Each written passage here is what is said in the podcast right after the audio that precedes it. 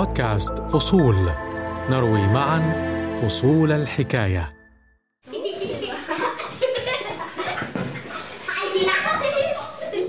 جائحة كورونا.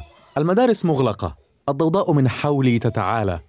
أطفال الجيران حولوا بيتهم إلى ساحة حرب. كل يأخذ من البيت زاويته الخاصة. أصبح ضمان الوظيفة على المحك. ليتنا فقط نحظى ببعض الهدوء. كي نفكر في هذه المصيبة. الهدوء. أي هدوء؟ وأطفالنا حبيس البيوت. كيف يمكن أن نوفر المكان الهادئ لنعمل نحن ويدرسوا هم لا أنا بصراحة اللي تعلمه آه، بكون آه، يعني مفاجأة لي إذا تعلم شيء مفيد من المدرسة. ثريا تعبر عن حال الآباء والأمهات منذ بدأت الجائحة. لكن هل التعلم خارج المدرسة نعمة أم نقمة؟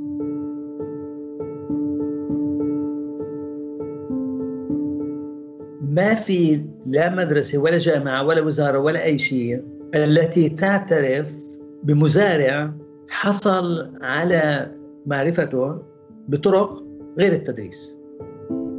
وهل هناك فرصة لتطوير حظوظ أبنائنا في التعلم؟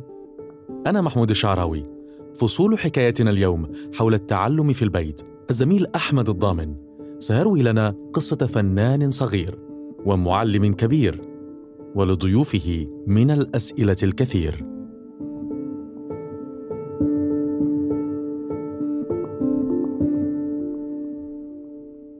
شاهدت المدارس تغلق أبوابها في عالمنا العربي أكثر من مرة قبل الجائحة. سوريا اليمن ليبيا فلسطين العراق. ثلاثة ملايين طفل بحسب منظمة اليونسكو لم يستطيعوا استكمال تعليمهم بسبب النزاعات في الوطن العربي. كما أن عشرة ملايين آخرين مهددون بالمصير نفسه. لكن هل حرم ذلك أبناءنا فرصة التعلم؟ الكاتب الأمريكي مارك توين فرق بين التعلم والدراسة في المدرسة فقال أنا لم أسمح للمدرسة أن تؤثر سلبا على تعليمي.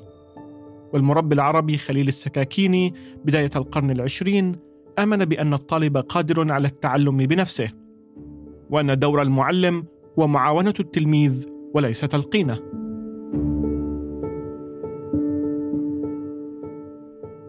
العودة إلى المدارس واحدة من أهم المواضيع التي تؤرق المجتمعات اليوم في ظل كورونا. تكلف خطة العودة إلى المدارس في الولايات المتحدة 254 مليار دولار زائدة عن الميزانية المعتادة. فهل هذا هو الحل الوحيد؟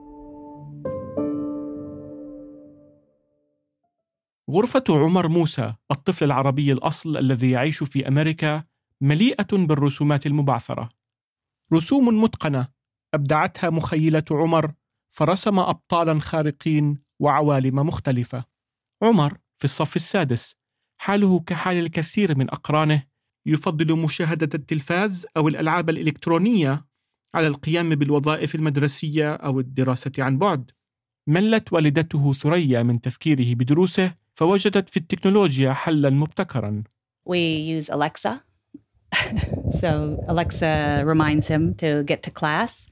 And he likes that better than having his parents continuously tell him, uh, Omar, pay attention. Omar, go to class.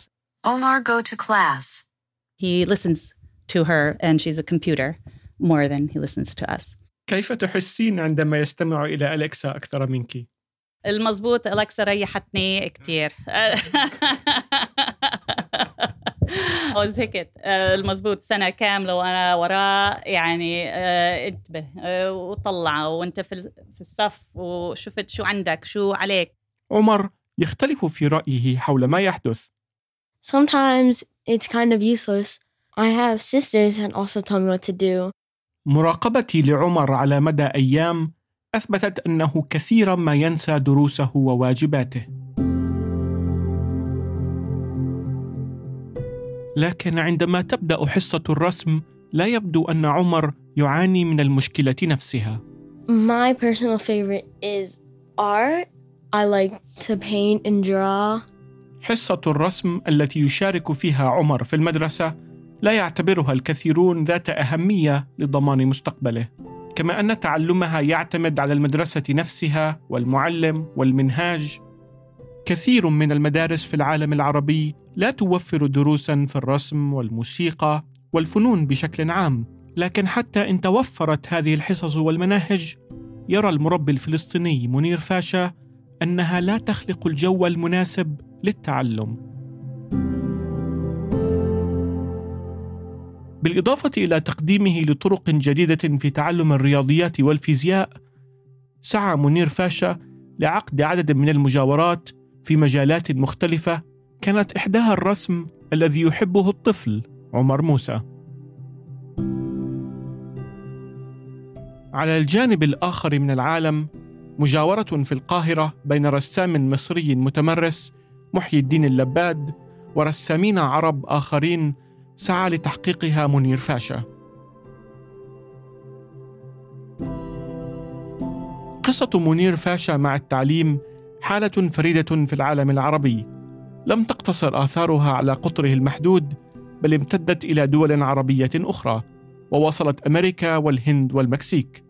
استطاع منير فاشا أن يقنع الرسام المصري بأن الأسلوب الأفضل لتعلم وتعليم الرسم هو المجاورة. المجاورة تتكون من مريدين ومرادين مش لأنه واحد عينكم في لجنة. مش يعني في واحد هو الزعيم. والباقي سميعة لا في المجاورة الكل شريك. هلأ لما يكون هذا الإشي بيعملوا عمال الطفل أو الطالب أو المعلم برغبة بشغف بلاقي لها معنى بعد إنه ما يطلع على هالشاشة ويعمل هوم ورك ويبعته على الزوم بصير في عنده إشي بيعمله على القليلة من قلبه برتاح في بصير شوية معنى. تشكلت قناعة منير فاشا بالمجاورات بعد رحلة في التعليم امتدت لخمسين عاما. بدأ هذا الوعي عن أساليب التعليم المختلفة يتشكل عندما كان تلميذا في مدرسة خليل أبو ريا. كان أبو ريا أحد تلاميذ خليل السكاكيني الذي ذكرت في البداية أنه آمن باستقلالية الطالب في التعلم وطبق في مدرسته اسلوبا في التعليم لا يكترث بالعلامات والواجبات المدرسية والمنافسة بين الطلاب. كان يسكر المدرسة يوم السبت كجزء من المنهاج. نروح نمشي في الوديان ونقعد مع ناس يعني لما نمر في قرية نقعد هناك ونحكي معهم. بعد دراسته للرياضيات والفيزياء وثم الانخراط في العمل التطوعي أثناء تدريسه في كلية بيرزيت قبل أن تصبح جامعة بدأ منير فاشا يحس أن المعرفة التي يمتلكها لا معنى لها ولا تؤثر فعليا في حياة الناس. قناعته ترسخت خلال متابعته لرياضيات والدته مقارنة بمعرفته الأكاديمية. في 76 كان عمري 35 سنة لأول مرة بنتبه إنه أمي التي لا تعرف الابجديه ابدا. كانت تمارس رياضيات لا يمكن أفهمها تعرف كليا شيء اسمه هندسة أجسام النساء لأنه كانت تعمل ملابس. تدريس منير فاشا لنظريات إقليدس وديكارت وغيرهم من الرياضيين لم تكن مفيدة في مجتمعه بقدر فائدة الرياضيات والدته الأمية. بعدين لقيت حالي أنا اللي بعرفش رياضيات من معنى المحسوس يعني. فالهزة كانت عندما اكتشفت أمي كرياضية من نوع آخر. جاءت فرصة منير لتطبيق أفكاره عندما تم إغلاق المدارس والجامعات أثناء الانتفاضة الفلسطينية الأولى عام 1987 وأسس على إثرها مؤسسة تامر للتعليم المجتمعي. كانت الإغلاقات وقتها شبيهة بما نشهده اليوم في زمن الجائحة. صار التعليم في بيوت زي كأنه التعليم عن بعد بس كان وقتها التعليم عن قرب. طلعت وعملت مؤسسة تامر. الفكرة الأساسية إنه إذا كان في جو غني ووسائط مختلفة للتعلم معنى الإنسان بتعلم. بدأت المؤسسة حملة للقراءة. تحث الطلاب على قراءة 150 كتابا والتعبير عن ما تعلموه. يحصل بعدها الطالب على جواز يثبت نجاحه في التحدي. الملفت في هذه المبادرة والذي يجعلها مختلفة عن المنهاج المقرر أن الطلاب أنفسهم يختارون الكتب دون سلطة أو تدخل من أحد. نجحت بطريقة يعني بأول سنتين كنا نبيعهم لأن ما كانش عندنا مصاري. بيع 200 ألف جواز سفر. لم يكتف منير بالتنظير على غيره وإنما بدأ بأولاده يحثهم على التعلم بالطرق التي تناسبهم. ابني الأصغر كان هو بادي الصف الرابع رام الله. تامر اجى مرة قال لي يعني كان يتململ بالمدرسة مش كثير عجبته. قال لي أنا بكره المدرسة. قلت له يعني شو بدك؟ تطلع؟ قال لي آه. قلت له أنا فيش عندي مانع. بس البديل مش تتفرج على التلفزيون وشغلات من هالنوع. البديل للكتب المقررة إنه كل آخر شهر بنروح على مكتبة بتبيع الكتب وإنت بتختار 10 كتب. الشيء الثاني أي شيء بدك يا اللي فيه أصابعك بيشتغلوا اشتري لك اياه لأن أنا من المؤمنين إنه أهم أنواع الفكر اللي بمروا بالأصابع. رغم رفض منير فاشا للمؤسسات إلا أنه حصل على دكتوراه في التربية من جامعة هارفارد الأمريكية. تعرف هناك على الأكاديمي روجر أوين الذي أعجب بأفكار فاشا واقترح عليه أن يقوم مركز للدراسات في جامعة هارفارد بدعم إنشاء الملتقى التربوي العربي الذي يستقي من نموذج المجاورات التي قام بها منير في فلسطين ويطبقها في دول عربية أخرى. عشر سنوات زرت فيها 29 دولة مع جامعات مع آه، منظمات تربوية. فواحد من الفنانين اللي اشتغلنا معهم وعملنا مجاورة جميلة جدا للفنانين كان محي الدين اللباد. لم يكن الفنان الصغير عمر. والذي يهوى الرسم جزءا من تلك المجاورة مع الرسام المتمرس محي الدين اللباد لكنه يتفق مع المعلم منير حول عدم قدرته على تعلم أشياء لا يرى لها معنى في حياته وأن ما يتعلمه يفتقر إلى منتج يصنعه بيديه Well, maybe if there was like more projects, actually building something instead of just learning how to build it. خلال الحديث مع والدته ثريا ذكرت بأن فصل عمر عن أقرانه أثناء الجائحة أثر إلى حد كبير على تعلمه. ذكرني الحوار بفوائد المجاورة التي تحدث عنها المعلم منير.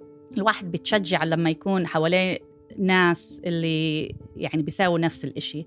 سو الكل بيشتغلوا على نفس البرنامج يعني بتشجع الواحد. بس هو قاعد لحاله في الدار ومش شايف الناس تانيين شو بيساووا. صعب تلاقي حد مبسوط على التعليم عن بعد. إذا التعليم عن بعد عشان طول الناس هلأ عم بتفرفط روحهم. الشيء الوحيد اللي كان في المدارس إنه هال هالشباب والأطفال وكذا يلتقوا مع بعض يلعبوا مع بعض يحكوا مع بعض. هلأ هذه راحة. ما نقدرش كليا نلغي المدارس ونغيرها بسرعة مش راح يصير. لكن نقدر نغذي ما لا تغذيه المدارس.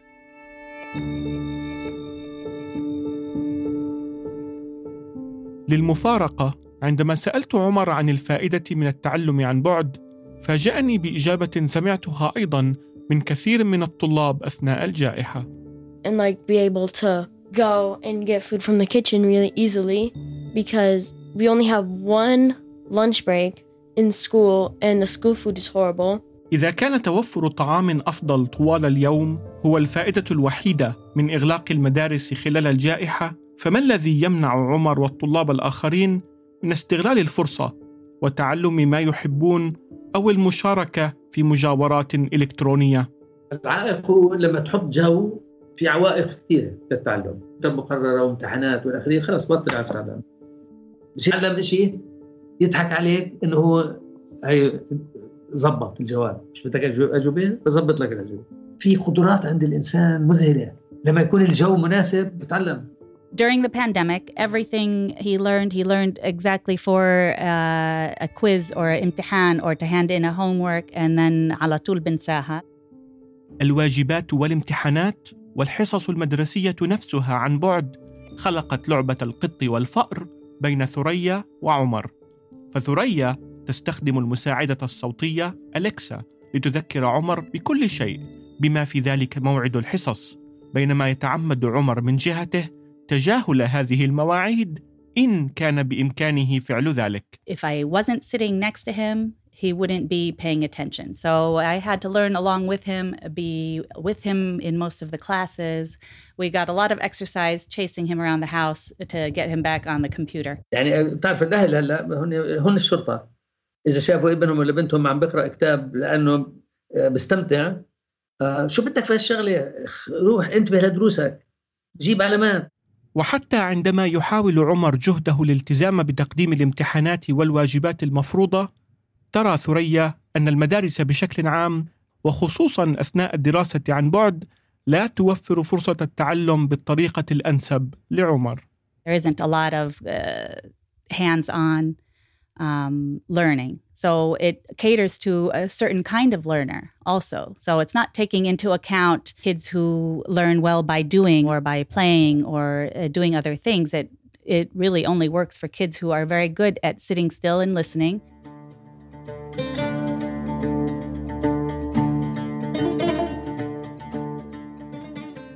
إذا جلس عمر الرسام الصغير يوما ما في مجاورة مع المعلم منير والفنان محي الدين فلا أظن أن إقناع عمر بالجلوس والمشاركة سيكون بهذا القدر من الصعوبة. إذا حدثت مجاورة كهذه سأحجز لنفسي مقعدا كي أتابع ما يحدث. وثريا أعلم مني بما يحتاجه عمر. He loves art. So, I mean, he's more art, you know, and visual based and hands on.